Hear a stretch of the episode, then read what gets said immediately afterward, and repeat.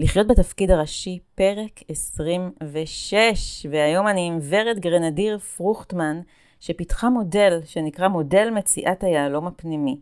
ואנחנו הולכות לצלול לתוך השאלה איך אפשר בעצם לעצב את הגרסה הכי מלוטשת שלנו, לזהות הכישרונות שלנו והנטיות שהגענו איתם לעולם בילדות, ולהגשים את הייעוד שלנו, ולחיות בתחושה שאנחנו משאירים חותם בעולם. לחיות בתפקיד הראשי, פתיח והתחלנו.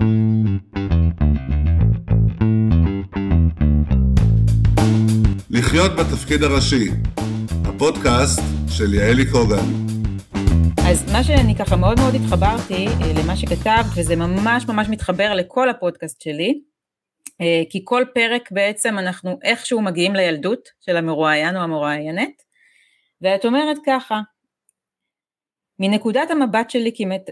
של המטפלת והמאמנת שאני כיום, ברור לי וכפי הנראה לכולנו, שלחוויות ילדות וזיכרונות ממסע החיים יש השפעה עצומה על האדם שאנו היום. הלא מסע חיינו מטביע חותם על מי שצמחנו להיות, ובמסלול חיים אחר סביר להניח שהיינו צומחים להיות אדם אחר שמאופיין בתבניות חשיבה שונות מתוך ניסיון חיים אחר. ואז את בעצם מדברת על הכלים שאת פיתחת כדי להשתמש בזיכרונות העבר כמשאבים ליצירת מציאות חדשה.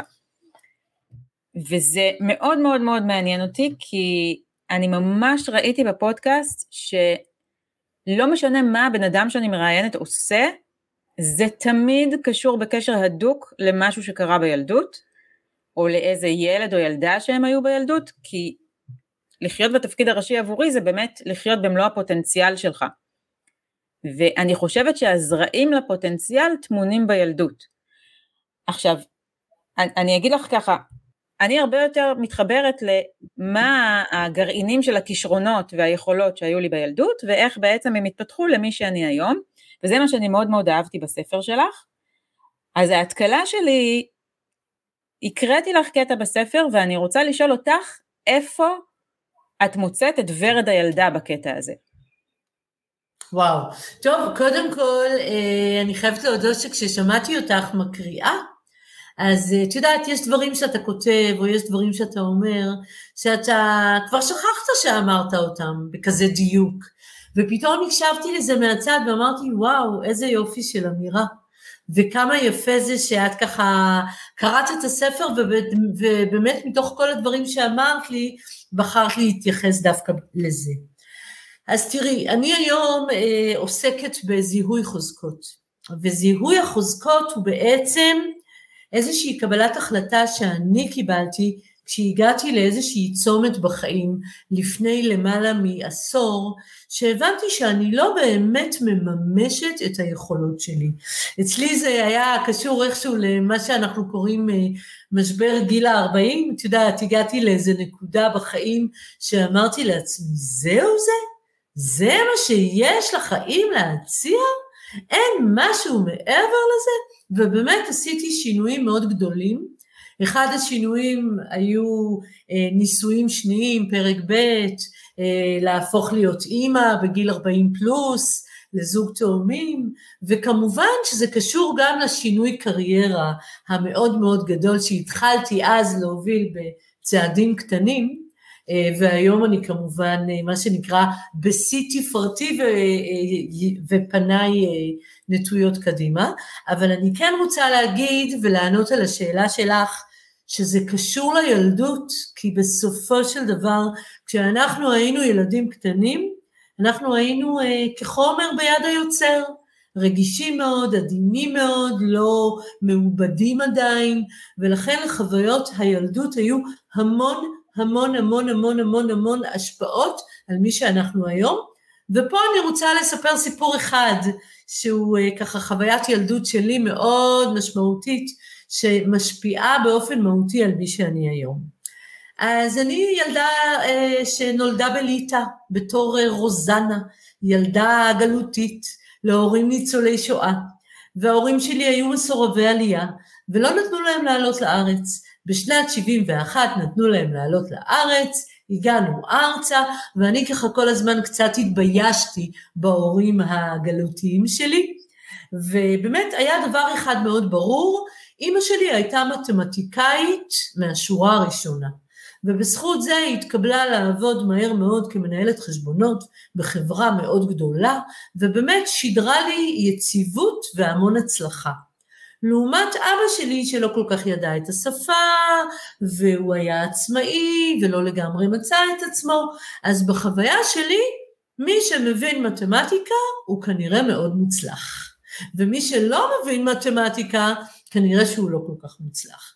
ואני כילדה מאוד אומנותית, מלאת כישרונות שלגמרי לא קשורים לא במתמטיקה, לא בחשיבה אנליטית ולא בטכנולוגיה, מצאתי את עצמי לא מבינה מתמטיקה. ואם אימא מתמטיקאית, היא כל פעם הייתה שואלת, טוב, בואי אני אסביר לך איזה נוסחה סבוכה, ובסוף ההסבר הייתה שואלת אותי, הבנת? אני הייתי תולה בעיני עגל ואומרת לא, ואז היא הייתה מסבירה שוב ושוב ושוב. בקיצור, עד גיל שמונה הייתי בחוויה שאני לא מספיק מוצלחת, וכנראה לא מספיק חכמה, ולא מספיק מוכשרת, כי אני לא מבינה מתמטיקה. זאת הייתה המשוואה שהכרתי שקשורה להצלחה. ואז בגיל שמונה אה, אימא שלי קיבלה טלפון ממנהלת בית הספר. מנהלת בית הספר הייתה על הקו ואמרה לאימא שלי, גברת בלה, הילדה מחוננת. אני זוכרת את אימא שלי מחזיקה בתדהמה את השפורפרת, שנות ה-80, כן? שפורפרות, ואומרת לה בתדהמה מחוננת במה? והמנהלת אומרת, מה זאת אומרת? היא מאוד אומנותית. היא אומנותית, היא יצירתית, היא מציירת, היא מפסלת, היא שרה, יש לה נפש של אומן, ואנחנו בחרנו בה כנציגה בית ספרית, על מנת שהיא uh, תייצג אותנו uh, בקורס לילדים ולנוער שוחרי אומנות של uh, מוזיאון תל אביב. אז זה היה באמת Game Changer. אמי היקרה הבינה שיש כאן איזשהו פוטנציאל שצריך לנצל אותו, ולימדה אותי לנסוע בכרטיסייה. אה, באוטובוס לתל אביב, ובאמת מדי שבוע הייתי נוסעת לתל אביב ופוגשת ילדים שכמותי. והתחלתי לצייר ולפסל ואפילו זכיתי בפרסים, ופתאום הבנתי שאדם שמחובר ומתחבר לכישרונות וליכולות שלו, יוכל גם להצליח בחיים. ואדם שלא, יהיה לנצח מתוסכל. ולכן את שואלת מה החיבור שלי לילדה שאני הייתי? אז הילדה שאני הייתי חשבה שהיא לא שווה שום דבר עד גיל שמונה. ואז בגיל שמונה מישהו זיהה אותה, ובזכות הזיהוי הזה התפתחה אצלי תחושת מסוגלות וחוויית הצלחה ותחושה שאני שווה, ומתוך המקום הזה התחלתי לפתח דימוי עצמי וחוסן מנטלי שלאט לאט לאט בניתי. ולכן אם את שואלת מהו הקשר לילדה שהייתי ומי שאני היום, אז אני היום עוסקת בזיהוי חוזקות, ועבורי השליחות הכי גדולה להיות בין אותם מבוגרים שמזהים את הילד ועוזרים לו לצמוח. השאלה שלי, אז, אז היה לך מזל בעצם, הייתה מישהי שראתה אותך. יש ילדים ש, שלא תמיד רואים אותם במערכת, שלא, ש... את יודעת, פעם באיזה פגישת מחזור אמר לי איזה בחור שמאוד מאוד מאוד מאוד הצליח בחיים, ממש הצליח, הוא מנכ"ל של איזושהי חברה מאוד מאוד מאוד גדולה, הוא סיפר לי, את יודעת, פגשתי את המורה הזאתי והזאת, שכל הזמן הייתה אומרת לי, ממך לא יוצא שום דבר, ממך לא יוצא שום דבר, והייתי נורא נורא גאה לספר לה שוואלה, יצא ממני משהו. ואני אומרת, האם זה עניין של מזל שאנחנו צריכים שמישהו יבחין בנו, האם אנשים שמגיעים אלייך לאימון, יש כאלה שאולי לא היה איזה מורה או מורה שזיהו אותם, או איזה מבוגר ש, שאפשר להם לממש את הפוטנציאל. זה מזל, זה בחירה, זה, זה, את מבינה מה אני שואלת? כאילו, איך, איך, איך אפשר להגיע למצב שאתה כבר כאדם מבוגר יכול בעצם אה, להסתכל אחורה ולהגיד, כשהייתי ילד אהבתי את זה ואת זה ואת זה, וזה מתקשר למה שאני עושה היום. ברור. תראי, קודם כל, אני לא כל כך אוהבת להשתמש במונח אה, מזל, כי המונח מזל הוא בעצם אה, מוכנות שפוגשת הזדמנות. אז קודם כל, אני, לשמחתי הרבה, הייתה מי שזיהתה אותי, אבל אני חושבת שכשאדם אה, מממש את היכולות שלו, אז סביר להניח שתמיד יהיה מישהו שיראה אותו. אבל אנחנו גם מדברים על דור אחר, אנחנו מדברים על נכון. דור הרבה פחות מודע, שהרבה פחות אה, נתן מקום להתפתחות אישית, לזיהוי כישרונות, הפיתוח חוסן מנטלי בכלל לא היה קיים באותם ימים. נכון. לכן אני בדיעבד דווקא לא רואה בזה מזל, אני רואה בזה ייעוד. אני חושבת שהייתה כן. שם מישהי שבגיל מאוד מאוד צעיר זיהתה את הייעוד שלי, ואני היום כבן אדם מבוגר, ועוד לא דיברנו לגמרי על מה שאני עושה, אבל אני אגיד במשפט שניים, אני בתוך השינוי קריירה שלי עוסקת גם באימון וגם בייעוץ ארגוני הוליסטי אה, וגם בהנחיית קבוצות והכל סובב סביב מודל שאני פיתחתי שהוא השפה שלי והמודל הזה נקרא מציאת היהלום הפנימי. ומציאת היהלום הפנימי הוא בעצם התפקיד שלנו כחברה, כאנשי חינוך, כהורים, כמנהיגים, כמנטורים, לזהות באחר וגם בעצמנו יכולות, נטיות, חוזקות, כישרונות. אה, אצלי זה עובד על פי ארבע תחנות, כן? אבל אה, אני מדברת על איזשהו תהליך ליטוש שהוא בעצם תהליך של התפתחות שלעולם לא מסתיים. ולכן... והתהליך הזה הוא תהליך שאני כאדם מלטשת את היהלום שלי, או שעל ידי התחככויות בכל מיני אנשים אחרים אני בעצם מתלטשת? איך, איך את רואה את זה בדימוי? או גם וגם? תראי, קודם כל, זה מתחיל בנו. אנחנו על מנת להיות במקום שאנחנו מנטורים של אחרים ומזהים אחרים, אנחנו צריכים לעבור תהליך עם עצמנו. לכן אני למשל מגיעה הרבה מאוד לבתי ספר, וקודם כל עובדת עם הצוותים עצמם. הם לומדים את השפה, הם לומדים את הכלים, לא ככלי שהם עובדים אותו איתו אה, עם אחרים, אלא קודם כל ככלי שהם בעצמם לומדים להתנסות בו. הם לומדים ללטש את הפוטנציאל שלהם דרך ארבע תחנות. אה, אני אגיד את זה בקצרה, תחנה ראשונה דימוי עצמי, תחנה שנייה אה, קול ותקשורת, תחנה שלישית היא יכולות וכישרונות, תחנה רביעית ערכים וכבוד האדם. זאת אומרת, קודם כל אדם צריך לעבור את התהליך עם עצמו, להתנסות, להבין את הכלים, לתרגל, להגיע לתוצאות, ואז עם המודעות הזאת הוא יכול גם לסייע לאחר. כך שבכל תהליך של התפתחות ושל צמיחה, אדם קודם כל מתחיל מעצמו. ואיך בעצם אצלך זה הפך להיות, את יודעת, כי יש הרבה, יש לי הרבה מאוד חברות שהן מאמנות, שהן מטפלות, שהן מנחות קבוצות, איך, אני לא מכירה הרבה שבעצם פיתחו מודל משלהן, זה ככה משהו מאוד מאוד ייחודי שלך, ומעניין אותי לשאול איפה היה הרגע שפתאום אמרת, אני רוצה יותר מלהיות מאמנת בשיטה של זה וזה וזה וזה, אני רוצה לפתח משהו משלי. זה היה משהו שהיה קודם הרצון לפתח, או שפתאום אמרת, וואו, אני עליתי פה על משהו שאני רוצה אה, לתת לו שם ו- ולחלק אותו לאיזושהי מתודה? אז תראי, קודם כל, השאלות שלך נהדרות, זאת שאלה מאוד חשובה. אז המהות היא כזאת, קודם כל, אני חייבת להודות שאני המון שנים הרגשתי לא ממומשת. זאת אומרת, אה, עסקתי בעולמות האופנה ועסקתי בעולמות התיאטרון. אה, שתי זירות שבהן הרגשתי שאני לא מממשת את היכולות שלי. ולכן כשהגיע כבר איזשהו צורך בלהוביל שינוי, אני הייתי נורא צמאה לחוויה של מימוש. כל הזמן הרגשתי שמשהו חסר לי, ולכן כשיצאתי ללמוד ייעוץ ארגוני והנחיית קבוצות ואימון וקונסטלציה משפחתית וגישור וייעוץ זוגי, למדתי הרבה מאוד כלים, כל הזמן הרגשתי לא מספיק מדויק לי, לא מספיק מדויק לי, ושוב, זה ישב על זה שהרבה שנים הרגשתי לא ממומשת. ותשאלי איך זה נולד באמת, אז אה, אני שוחה. שוחה מדי בוקר בבריכה. וכשאני שוחה בבריכה, אני לוקחת לי ככה את המחשבות שלי לתוך המים, עושה איזה סוג של חשיבה, עושה סוג של הודיה, סוג של מדיטציה פנימית, וגם מתכננת לי ככה את העתיד.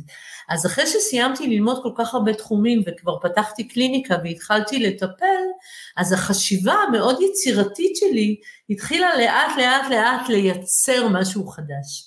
ואז באמת בוקר אחד, אחרי שחייה ארוכה, יצאתי כמו ארכימדס מהאמבטיה, באמת.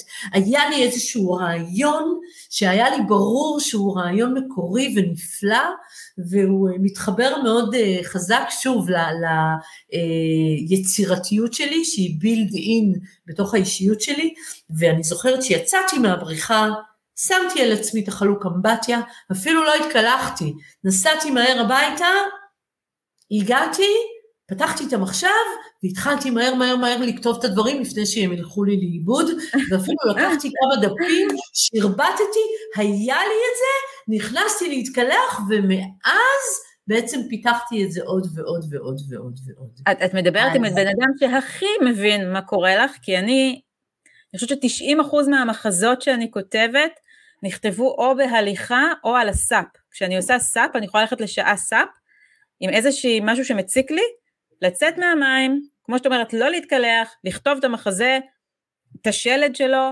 ללכת ליומי, וזה, אני לגמרי מאמינה, וזה משהו שלא ניכנס אליו עכשיו בריאיון, אבל שכל מה שאני כותבת זה בכלל לא אני כותבת, זה מישהו מכתיב לי, אני פשוט צריכה להיות מאוד מאוד מאוד קשובה, יש איזשהו קול של השראה שהיא מעליי, מעל התודעה שלי, אה, וזה לחלוטין מה שקרה לך לדעתי, את התחברת לאיזשהו אני גבוה של ורד, שהמודל הזה כבר היה קיים אצלה, ופשוט התחברת, וזה עבר דרכך, וזה גם בעיניי לא, לא מקרי, או כמו שאת אומרת, לא מזל שזה מאוד מאוד מצליח, אה, כי את פשוט בייעוד שלך, זאת אומרת, את נועדת לכתוב את הספר הזה, את נועדת לפתח את המודל הזה, ואת היית פשוט מספיק אמיצה כדי להקשיב, ו- ופתאום הבנתי מה הנקודה של היום של השיחה, כי ככה התחלתי והייתי בגלל ש, שהספר שלך הוא כל כך טוב ויש כל כך הרבה דברים שאפשר לפתח, אז לא ידעתי על מה אני רוצה לדבר איתך היום.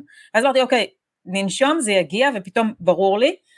אני רוצה לחקור איתך את התסכול כנקודת מפנה חיובית.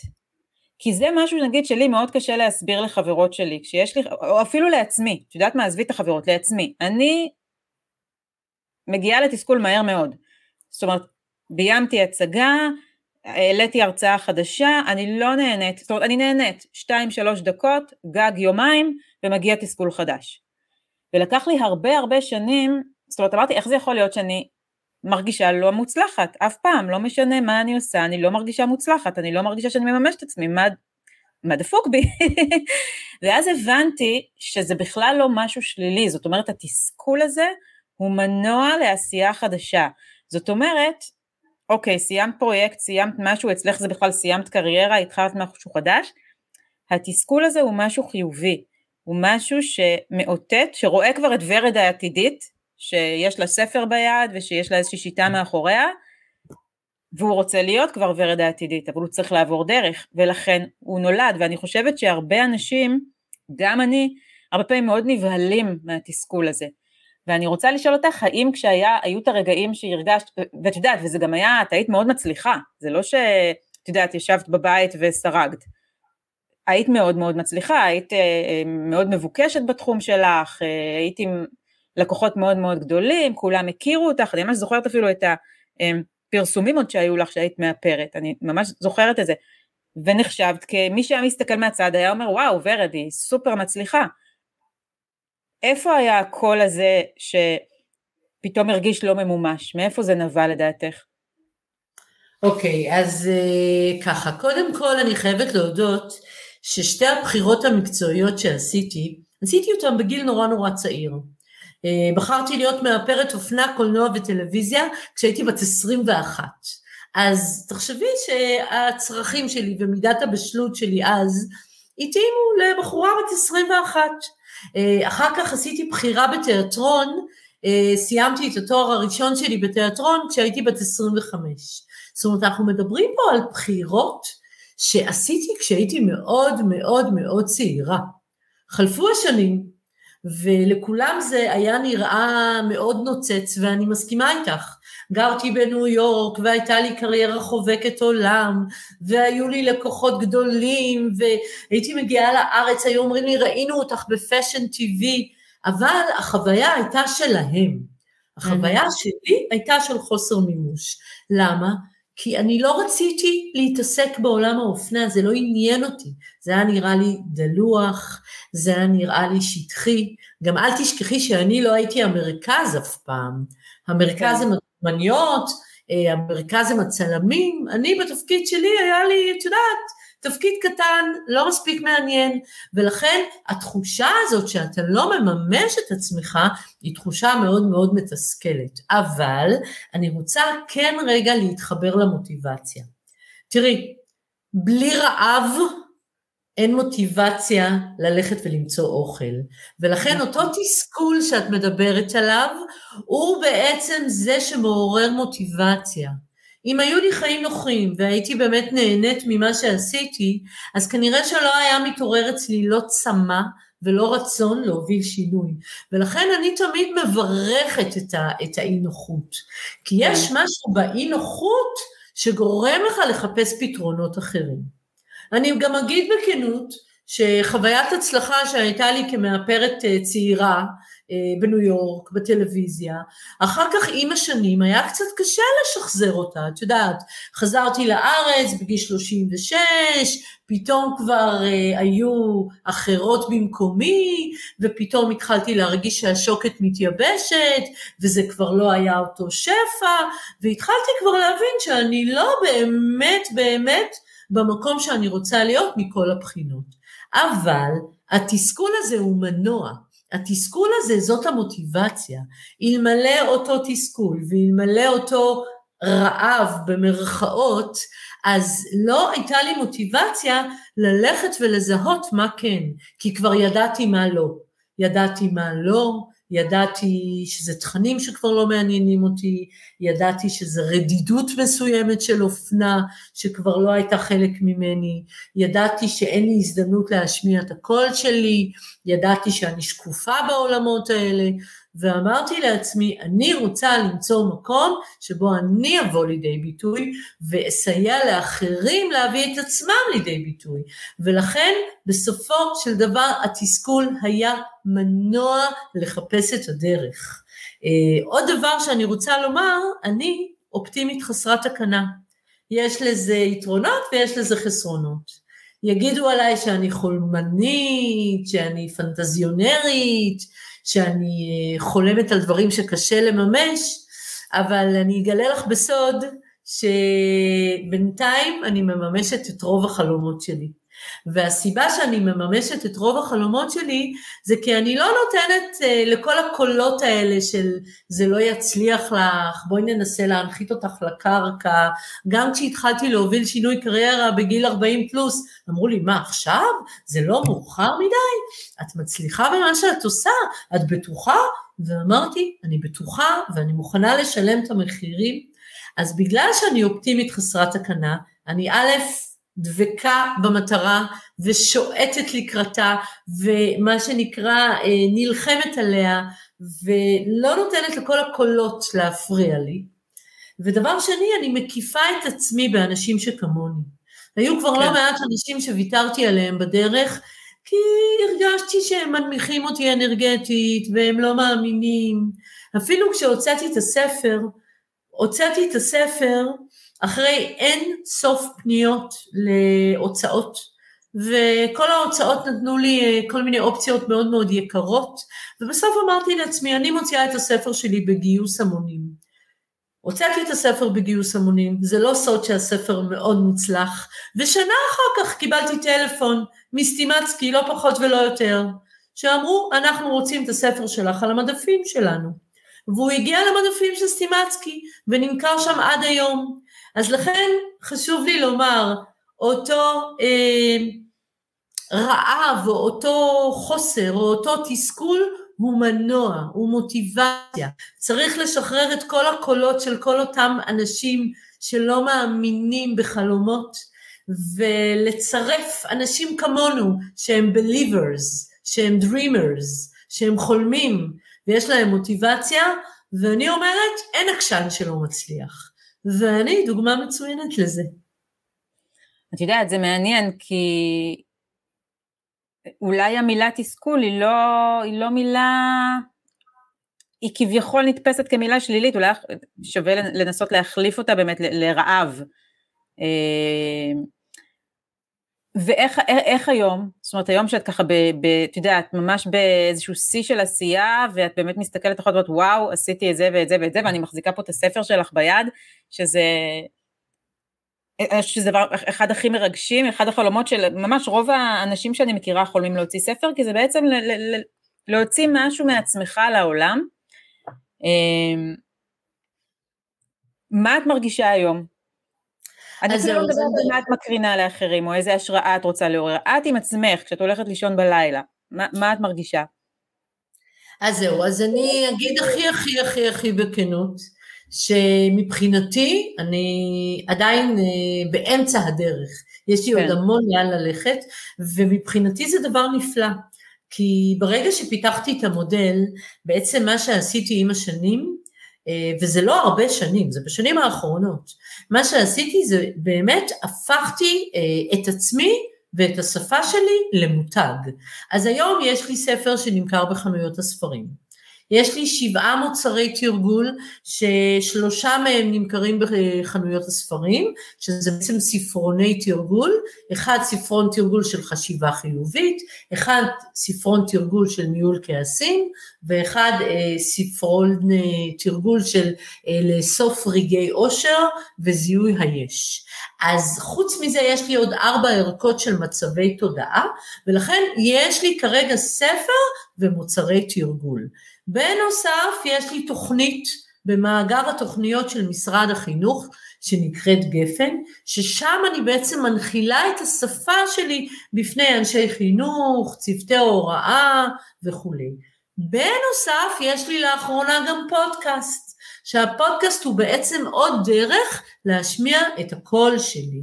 ויש לי מדי שבוע, אני מעלה פרק אה, שעוסק באקטואליה חברתית, ובליטוש היהלום הפנימי דרך סיפורים מעוררי השראה. זאת אומרת, כרגע יש לי מותג שפעיל ועובד, אבל אני רוצה להפיץ את השפה שלי עוד.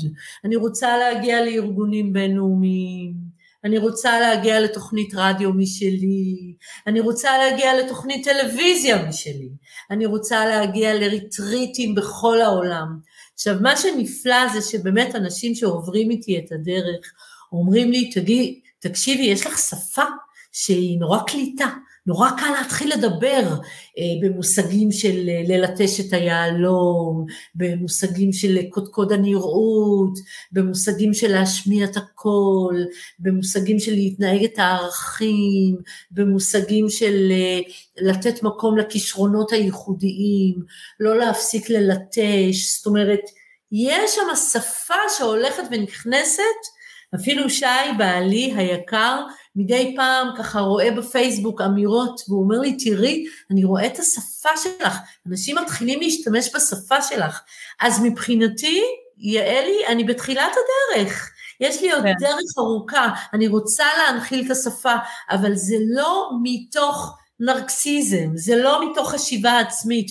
אני רוצה ללמד אנשים לאהוב את עצמם, לקבל את עצמם, להשתמש בכישרונות שלהם.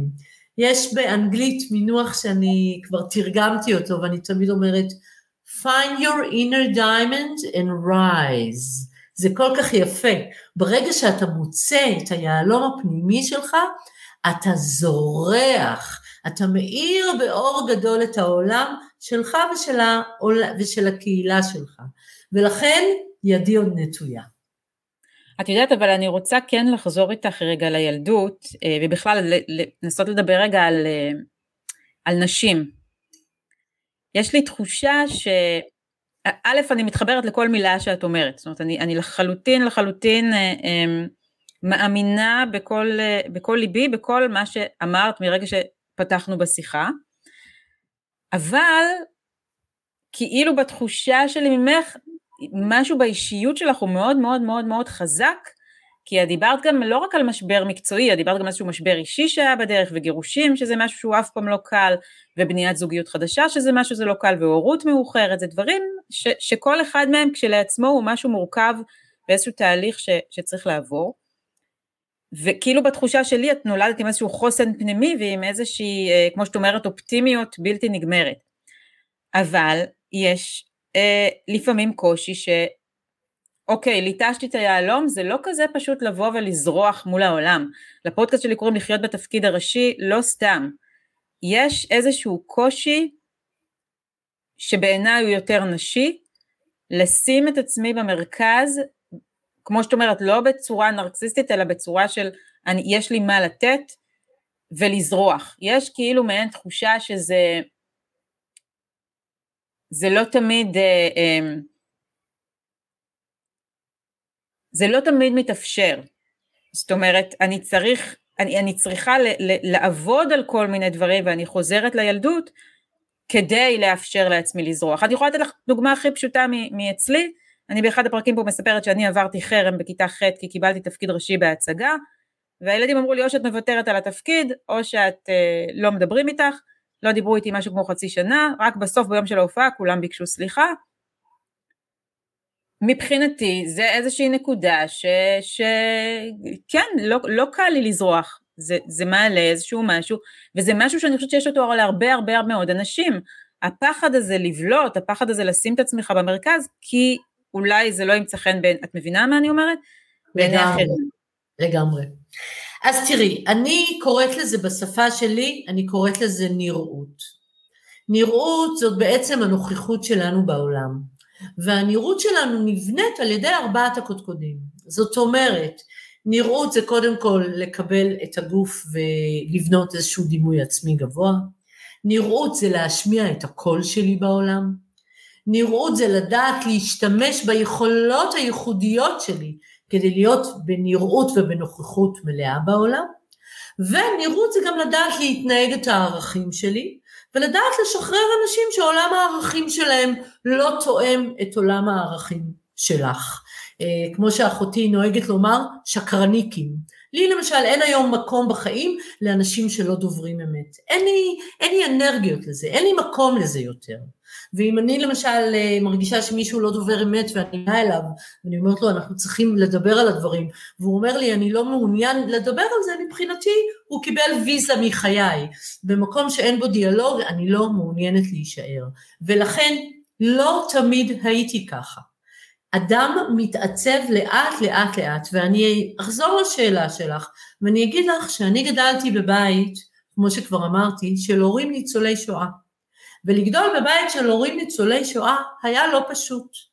כי אבא שלי היה עם סיפור חיים מאוד קשה, ואימא שלי הייתה עם סיפור חיים מאוד קשה, רק שאימא שלי בחרה בהיבט האופטימי של אני ניצחתי את השואה, ואני ניצלתי, ואני היום בניתי לי חיים חדשים.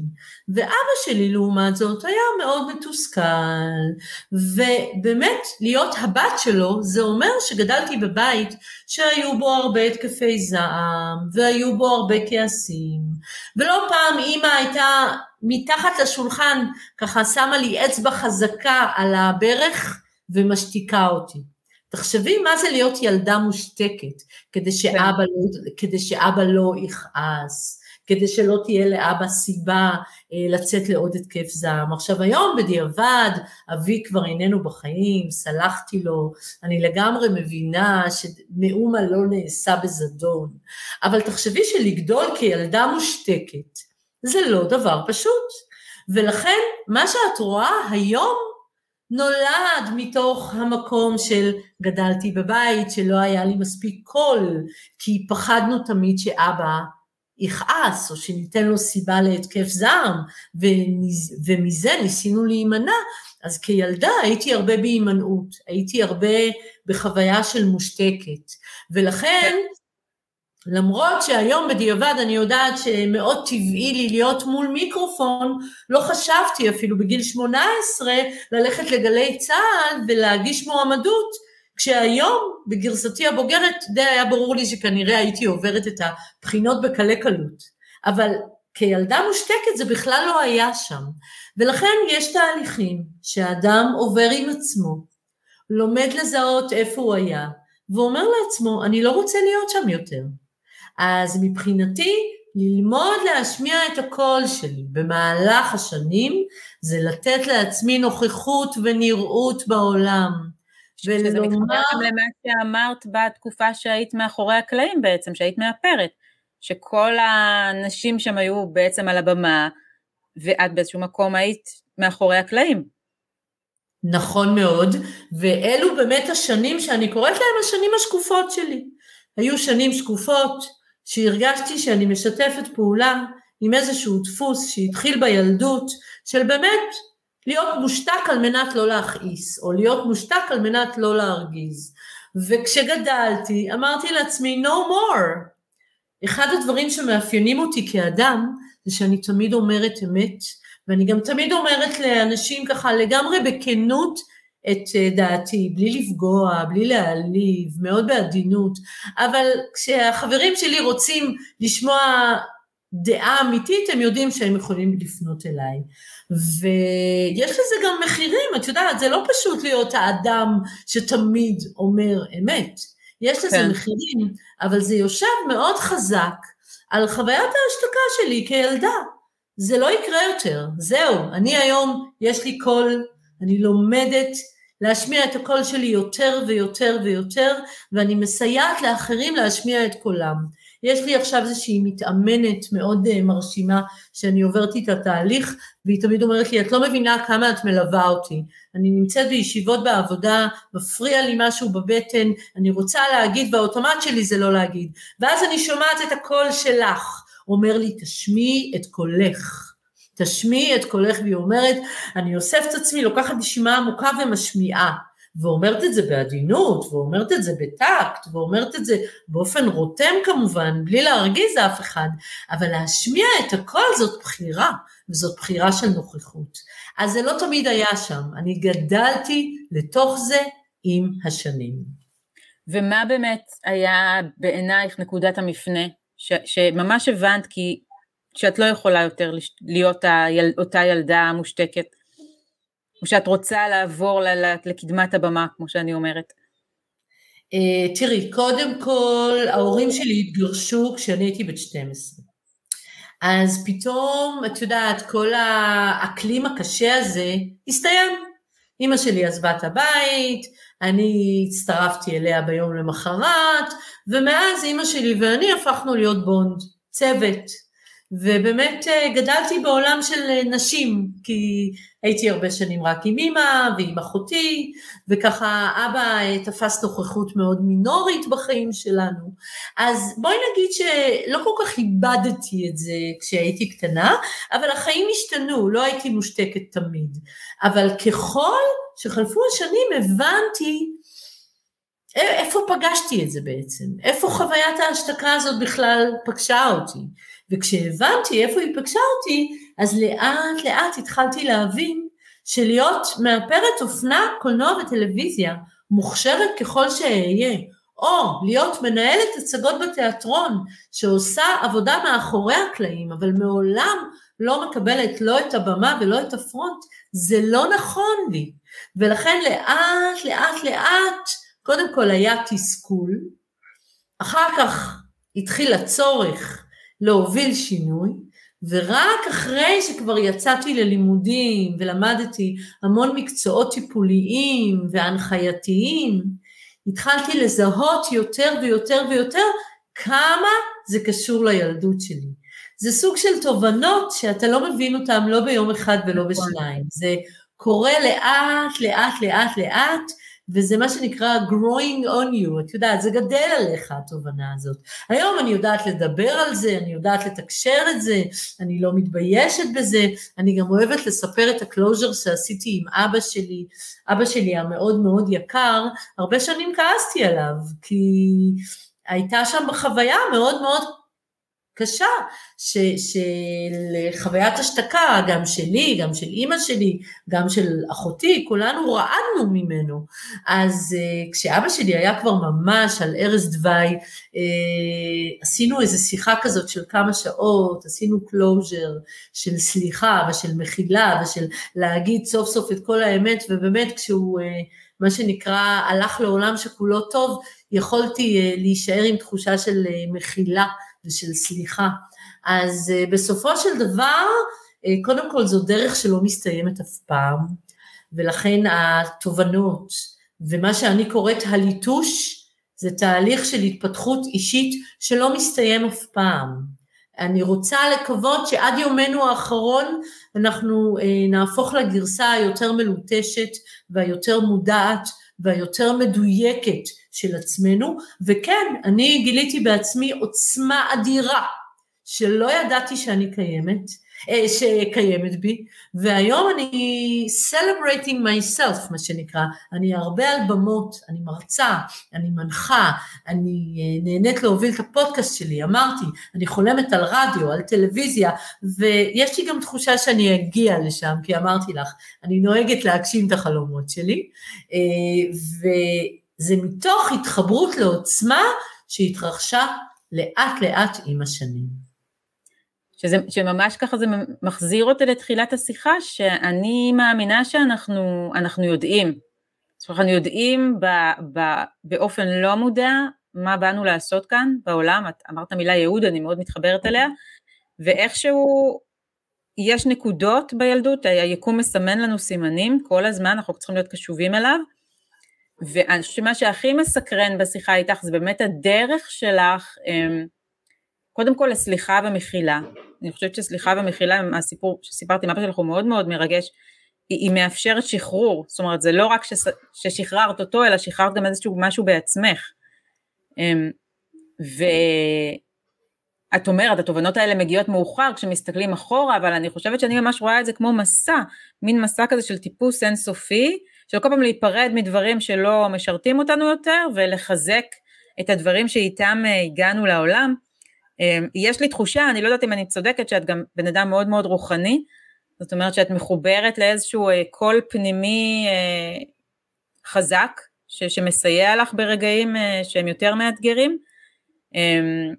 אני יודעת, מבחינתי, עבורי, שרוחניות זה חוסן, זאת אומרת שלא הייתי יכולה להסתדר בלי, בלי הצד הזה אצלי, וזה מרגיש לי, אני לא יודעת, יכול להיות שאני טועה, אבל שזה נכון? שיש לך איזשהו צד כזה שהוא... אז זהו, אז תראי, קודם כל אני אה, מאוד מאוד רוחנית, אבל אני רוצה להגיד על זה משהו.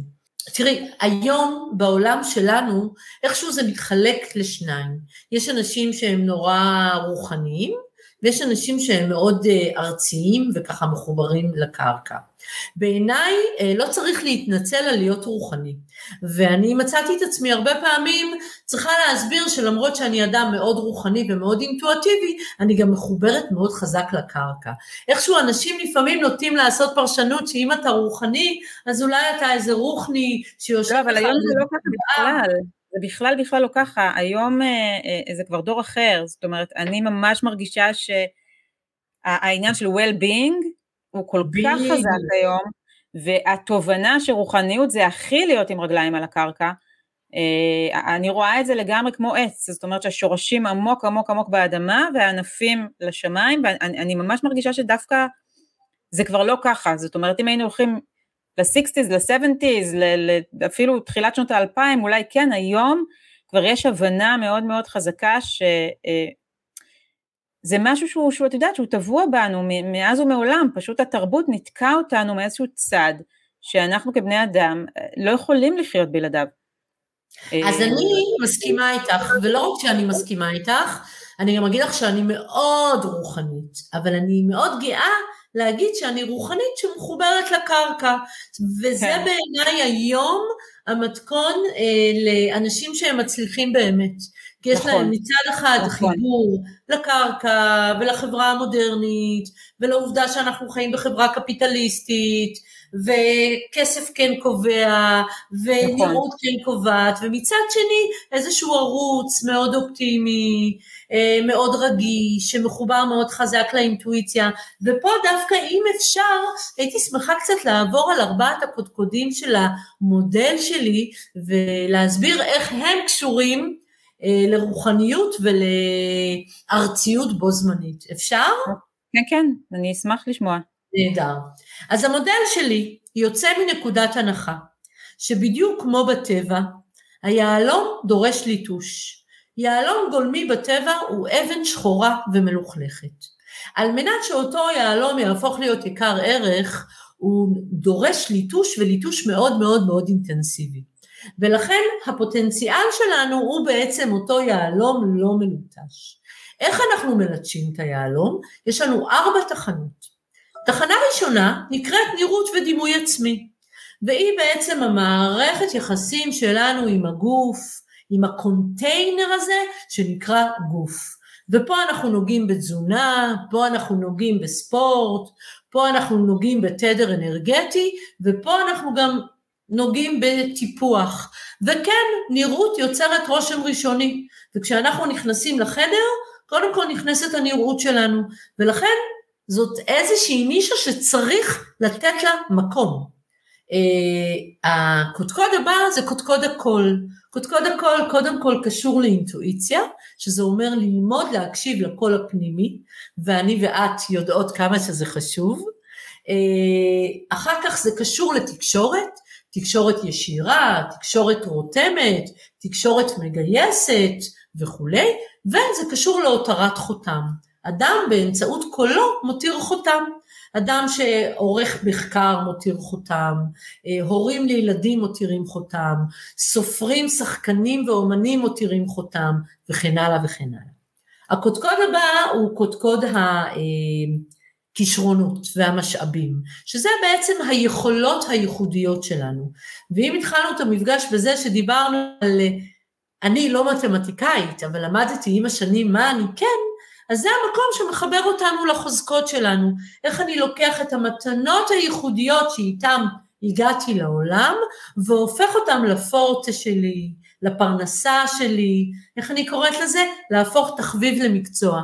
וש, ושתינו, אני חושבת, מכירות את זה טוב. גם איכות החיים קשורה מאוד למקום הזה של לקחת יכולת שלי ולמנף אותה לרמה של כמעט zone of genius, אם את מכירה את המודל, כן. להפוך את זה למצוינות אמיתית. והדבר האחרון הוא כמובן ערכים. מערכת ערכים היא בעצם האופן שבו אני מתנהג לאחרים, ואחרים מתנהגים אליי. כשאין לנו ערכים, אז יש לנו את ההפך. כשאין אהבה, יש שנאה וריחוק ועוינות. כשאין שלום, יש מלחמה. כשאין אמת יש שקר, כשאין חברות יש עוינות, אה, כשאין אה, אמון אז יש חוסר אמון.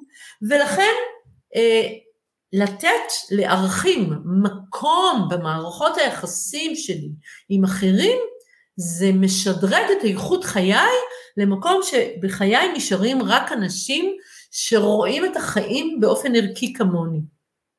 ולכן אם דיברנו מקודם על אנשים שמשקרים, אז להם אין מקום בחיים שהערך העליון שלך הוא אמת למשל, כן. וכו'. ולכן ארבעת הקודקודים הללו בעצם מאפשרים לעשות הקשר מתמיד בין חומר לרוח. לרוח, כן. בין חיים פרקטיים לבין חיים רוחניים. ולכן אני כל כך אוהבת את המודל הזה שלי, אה, שאני באמת מרגישה שהוא מצליח לחבר אנשים מהמקום הרוחני, מהמקום של החזון, מהמקום של תפיסת העולם לפרקטיקה. לחיות את החיים בצורה פרקטית על פי מודל ארבעת הקודקודים, ובאמת אותם ערכות ומגנטים מעצבי תודעה שהזכרתי מקודם, מאפשרים לנו כל פעם לבחור מצב תודעה אחר, ולא רק להשתמש בו כסיסמה, אלא להתנהג אותו. וזה, אני חושבת, נותן מענה לשאלה שלך, איך הופכים חיים רוחניים לחיים פרקטיים, down to earth, ואני מסכימה כן. איתך, זאת כבר לא פריבילגיה, זה כבר נכון. מהות הקיום.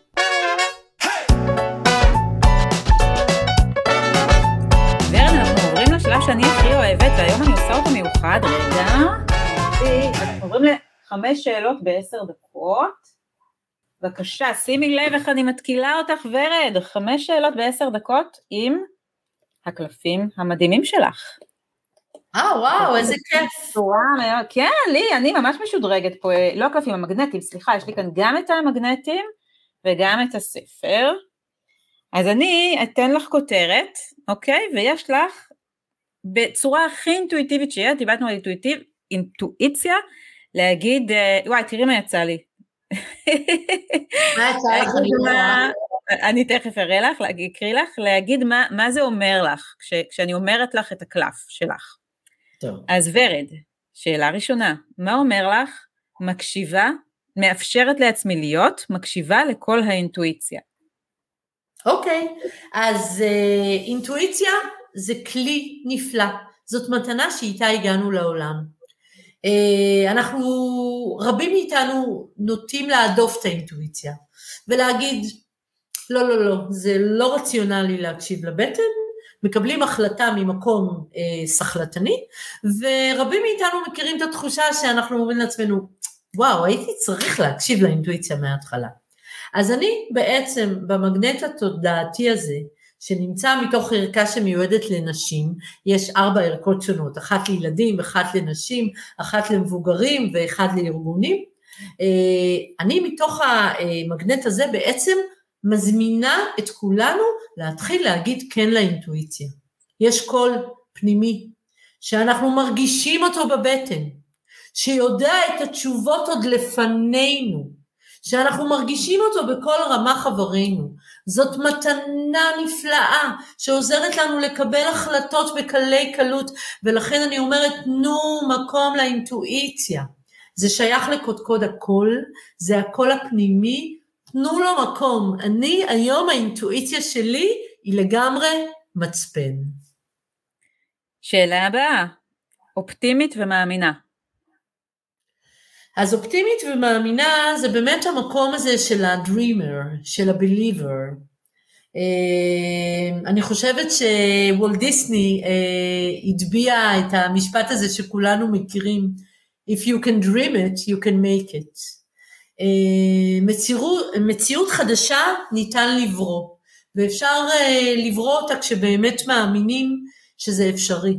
אבל צריך לפתח תפיסת עולם שהיא אופטימית.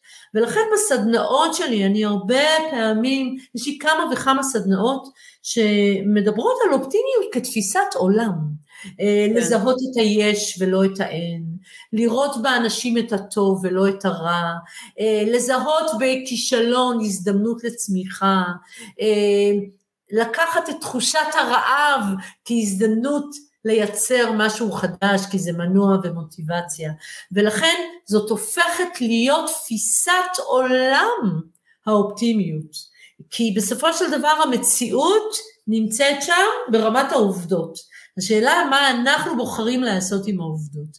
ולכן אופטימיות בעיניי זו תכונה שתעזור לנו לחיות חיים מלאים, לממש את החלומות שלנו, וגם אם נתקלנו בקשיים, ויש קשיים בדרך, אנחנו רואים בזה הזדמנות לצמיחה. כמו שאמר צ'רצ'יל, אל תבזבזו משבר טוב. תראי מה קרה לנו בקורונה. שזה מביא אותי ורד, למשימתית ומתמידה. יופי, אז משימתית ומתמידה קשורה לחוויית הצלחה. אה, אני אספר את הסיפור שלי עם טסטים. אני עשיתי רישיון נהיגה בגיל יחסית מאוחר, אה, גדלתי בבית של הורים ניצולי שואה, ההורים שלי נפרדו כשהייתי בת 12, לא היה אוטו בגיל 18 כשכולם רצו לעשות אה, רישיון כדי לנהוג על אוטו של אבא. אז המון שנים לא עשיתי רישיון נהיגה. אה, לקראת גיל 40 עשיתי רישיון נהיגה, והיה נורא קשה. טסט אחד נכשלתי, שני נכשלתי, שלישי נכשלתי. בקיצור, שישה טסטים לקח לי עד שבסופו של דבר פיצחתי את הדבר הזה שנקרא רישיון נהיגה. אם לא הייתי מתמידה, ואם לא הייתי משימתית, הייתי עוצרת בטסט מספר 4, ומעולם לא הייתי חווה חוויית הצלחה. היום אני נוסעת בכל רחבי ישראל, אני מעבירה סדנאות באזורים מסוכנים כמו בשומרון, ומגיעה לקצוות הארץ, ואף פעם לא מפחדת, כי אני משימתית ומתמידה, ורק ככה הופכים כישלון להצלחה. אני לגמרי איתך, אני חמש פעמים נכשלתי בבית ספר, בבחינות כניסה לבתי הספר למשחק, ובסוף הפרופסור שהכשיל אותי נתן לי מלגת הצטיינות ולא שילמתי שקל על השנה הראשונה, אותו אחד, הוא לא זכר אותי. אז אני לחלוטין מזדהה עם זה. אה, אמיצה ויוזמת. יופי. אז אמיצה ויוזמת בעצם לוקח אותנו למקום של קחו את החיים בידיים שלכם. נורא קל לשבת על הגדר ולהגיד, אוי, זה לא יקרה, זה לא יצליח לי, זה מאוחר מדי, הרבים נכשלו לפניי, אבל כדי להוביל שינוי אמיתי, אמיתי, אמיתי, צריך להיות אמיצים. ושתינו מכירות את זה, אני חושבת דווקא בהקשר של הפודקאסט. כל אחת מאיתנו רצתה לייצר פודקאסט. לשתינו יש היום פודקאסטים שאפשר כבר להגיד עליהם שהם בהחלט מצליחים, ומספר האזנות עולה משבוע לשבוע, וזה דרש אומץ. אה, כל אחת מאיתנו זה דרש ממנה אומץ. אצלי זה דרש אומץ במקום הטכנולוגי, שהוא טיפה פחות טבעי לי, והתגברתי על זה. אז כדי באמת להוציא את החלומות שלנו אל הפועל, אנחנו צריכים להצטייד באומץ. והאחרון, מגדירה גבולות ברורים. אה, גבולות ברורים זה נפלא בעיניי, כי אני תמיד אומרת שיש לנו uh, capacity, יכולת הכלה מוגבלת. זאת אומרת שאם מסביבנו יש הרבה מאוד אנשים שלא מתנהגים יפה, שלא מכבדים את הערכים שלנו, שמסיבה כזו או אחרת לא מתנהגים כמו שאנחנו רוצים שהם יתנהגו ומאכזבים אותנו, חשוב לשים גבולות ברורים ולהגיד לא בבית ספרנו. זאת התנהגות שאני לא מוכנה לקבל. וכמו שאמרתי מקודם, היו לא מעט אנשים שקיבלו ממני ויזה והם לא חלק מחיי יותר, אבל במקומם הגיעו אחרים הרבה יותר מדויקים לי. ולכן גבולות זה המקום שבו אני משחרר את מה שלא מתאים לי, או אומר, זה הגבול שלי, וכשאני שומרת על גבולות ברורים, יש לי אפשרות להיות יותר אותנטית, יותר מדויקת, יותר שלמה עם עצמי, ואני לא מבזבזת אנרגיית שווא על להיות מתוסכלת מאנשים אחרים. אני פשוט, הגבולות מאפשרים לי לדייק את מציאות חיי. ורד, דיברנו כאן על המון המון המון דברים שכולם התקשרו ככה אה, בעצם ל... אני חושבת ש, שכל מה שאת אומרת, את פיתחת מודל משלך, אבל הוא לחלוטין במהות הכי הכי הכי הכי עמוקה, מדבר את השאיפה שלי להביא כמה שיותר אנשים לחיות בתפקיד הראשי, אה, שזה בעצם אה, אותו דבר, להשמיע קול, אז אנחנו בעצם אה, עובדות אצל אותה תודעה, עם אותו גרעין עמוק של איזשהו מסר שאנחנו מעבירות אותו. אני חייבת להגיד שאני מאוד מאוד נהניתי מהספר שלך, אני חושבת שמה שבאמת מיוחד בו זה שהוא מאוד פרקטי, הוא מאוד מאוד פרקטי והוא מאוד נותן כלים אה, יישומיים, כלילים, ולא מדבר באיזושהי אטמוספירה פילוסופית ש... אה, יש כאן איזה ספר שאני כל הזמן צוחקת, שמרואיינים שלי ממליצים עליו, אה, שנקרא, וואי, ברח לי, השם, רגע, של אדר טולט, כוחו של הרגע הזה.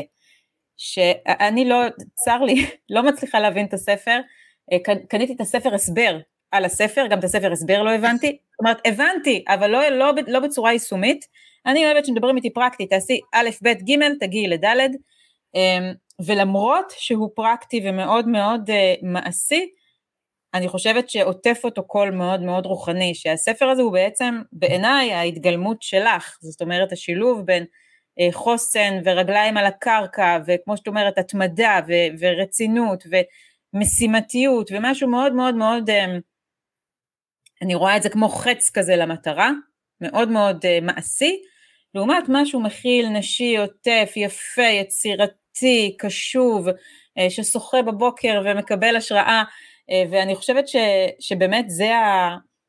זו, זו הדרך הכי... uh, שאני שואפת להיות בה, זאת אומרת, עם באמת משהו מאוד מאוד פרקטי מעשי, אבל להיות מחוברת לרוח באיזשהו איזון להגיע אליו, ואני חושבת שבאמת הספר הזה מביא את זה.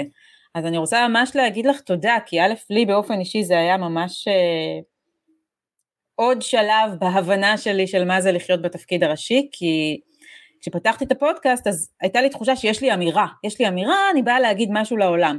ומפרק לפרק גיליתי שזה מסע חקירה בכלל, ואני חוקרת ואני מגלה עוד יהלום ועוד דבר ועוד משפט השראה ועוד איזה סיפור חיים של מרואיינת, ולאט לאט נבנה משהו הרבה הרבה הרבה יותר עמוק מהאמירה שאיתה הגעתי, שבסוף אני אחזור אליה, אבל עם הרבה יותר אה, בשר, ואני חושבת שהבאת לפה באמת אה, המון המון המון המון כלים, אנחנו אמנם מוגבלות פה בשעה, אבל אני חושבת שהשעה הזאת הייתה, מעצם ההקשבה שלי אלייך, אני כבר קיבלתי המון חומרים לעבוד איתם, אז אני רוצה להגיד לך ממש ממש תודה, ולהגיד למאזינים, אני ממש ממליצה על הספר, אני, אתם יכולים למצוא אותו או בסטימצקי, ואני אשים לכם קישור פה, אה, נכון? אפשר לרכוש את זה ישירות ממך גם? בטח, אפשר גם לרכוש את זה ישירות ממני, אפשר גם uh, לרכוש את זה בסטימצקי, אפשר גם באתר עברית כספר דיגיטלי, וברשותך אני רוצה להגיד משהו דווקא מנקודת המבט שלי אלייך. תראי, גם אני וגם את מדברות על מה שנאמר, אה, אין חדש תחת השמש. אני מדברת על ערכים ועל מימוש עצמי ועל פוטנציאל, את מדברת שפה דומה, אבל הייחודיות של כל אחת מאיתנו זה שאת ידעת לארוז את זה באופן שהוא נכון לך, ואני ידעתי לארוז את זה באופן שהוא נכון לי. ואני חושבת שזה מה שנורא נורא יפה פה, כי דובר על ערכים המון, ודובר על נראות המון, ודובר על מימוש עצמי המון, ועל להשמיע את הכל, ועל... Uh, הכל דובר עליו, אבל את נתת לזה שם נפלא, וזה שם הפודקאסט שלך. לחיות בתפקיד הראשי, זה בעצם סיפור על לקחת לעצמך את המקום. אני נכון. מדברת על אותו דבר בדיוק, אבל דרך השפה שלי, של שפת היהלום. ולכן אני אומרת, רבותיי, תשימו לב שאין חדש תחת השמש, זאת רק האריזה, והאריזה נכון. הופכת את זה למוצר כל כך יפה ומסקרן. אפילו כשאוכלים... את קצת לי שאמרו פעם שיש בעצם רק עשרה מחזות שנכתבו בעולם, וכל המיליוני דברים שאנשים כתבו, זה פשוט אותה אינטרפטציה של אותו מחזה עם שמות שונים ו- וסיפור שונה, אבל המהות היא אותה מהות. ואני חושבת שהמהות הכי עמוקה זה המסע שלנו פה בעולם הנפלא הזה. ורד, תודה רבה רבה רבה. תודה רבה לך, היה תענוג להתארח אצלך, אה, ואיזה כיף. תודה רבה.